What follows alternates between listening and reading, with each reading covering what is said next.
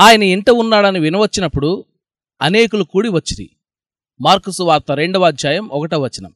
సముద్రం అడుగున పోలిప్లు అనబడే జీవులు కాల్షియం ధాతువులతో తమ కోసం బ్రహ్మాండమైన ప్రవాళాలను నిర్మించుకుంటాయి. ప్రవాళాలు అనేవి గవ్వల్లా విడివిడిగా ఉండకుండా మొత్తంగా కలిసిపోయి ఒక్కోసారి పెద్ద పెద్ద ద్వీపాలుగా సముద్రం మధ్య భాగంలో ఏర్పడుతుంటాయి.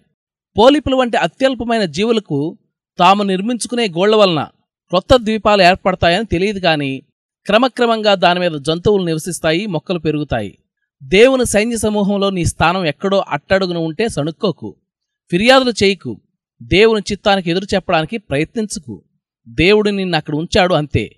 సముద్రంలోని పోలిప్ జీవులు లేకుండా పగడాల ద్వీపాలనబడే కోరల్స్ను ఎవరు కట్టగలరు? దేవుడు ఆత్మీయ పోలిప్లుగా ఉండడానికి కొందరిని ఎన్నుకుంటాడు. మనుషుల కంటికి కనబడకుండా వాళ్ళు పనిచెయ్యాలి కానీ వాళ్ళ పనిని పరలోకమంతా తేరిపారజూస్తుంది. వారు పరిశుద్ధాత్మ చేత బలపరచబడతారు. యేసుప్రభు బహుమానాలిచ్చే రోజు వస్తుంది. హలెలూయ ఆయన పొరపాట్లేమీ చెయ్యడు. నీకంత మంచి బహుమానం ఎలా దొరికింది? అని మనుషులు ఆశ్చర్యపోతారు. ఎందుకంటే నీ పేరు వాళ్ళెప్పుడూ వినలేదు మరి. పోరాటంలో నువ్వెక్కడ నిలిచావో అదే నీ స్థానం. ముఖాన్ని తిప్పేసుకోకు. ఇక్కడ నాకేం పని లేదనుకుని దేవుడు ఎందుకోసమో ఉంచాడు నిన్నక్కడ? దానికోసం నిన్ను ఎన్నుకున్నాడు నమ్మకంగా పనిచెయ్యి. అది ఎక్కడైనా? కవచం ధరించు విశ్వాసపాత్రుడిగా ఉండు.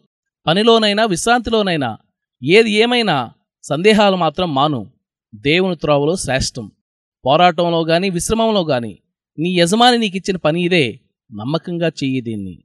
విశ్వాసులంతా గుమిగూడిన కూటాలను ప్రోత్సాహపరిచే శిఖరాగ్రాలను సహాయకరమైన వ్యక్తుల సహవాసాన్ని వదలడానికి సంకోచించనక్కర్లేదు. ఎమ్మాయికి ప్రయాణం కట్టవలసి వస్తే లేక మాసిదోనియా తీరానికి సువార్త వ్యాప్తికి వెళ్ళవలసి వస్తే సందేహం అక్కర్లేదు. ఎందుకంటే దేవుడు మనల్ని అక్కడ ఉంచబోతున్నాడని మనలో నిశ్చితం ఉంటుంది. మనం మన దైనందిన వ్యవహారాల్లో మునిగి ఉన్నప్పుడు ఉన్నట్టుండి ఆయన మనల్ని సరిహద్దు ప్రాంతాలకు పంపిస్తాడు. తన కోసం వాటిని గెలిచి స్వాధీనపరుచుకోమని.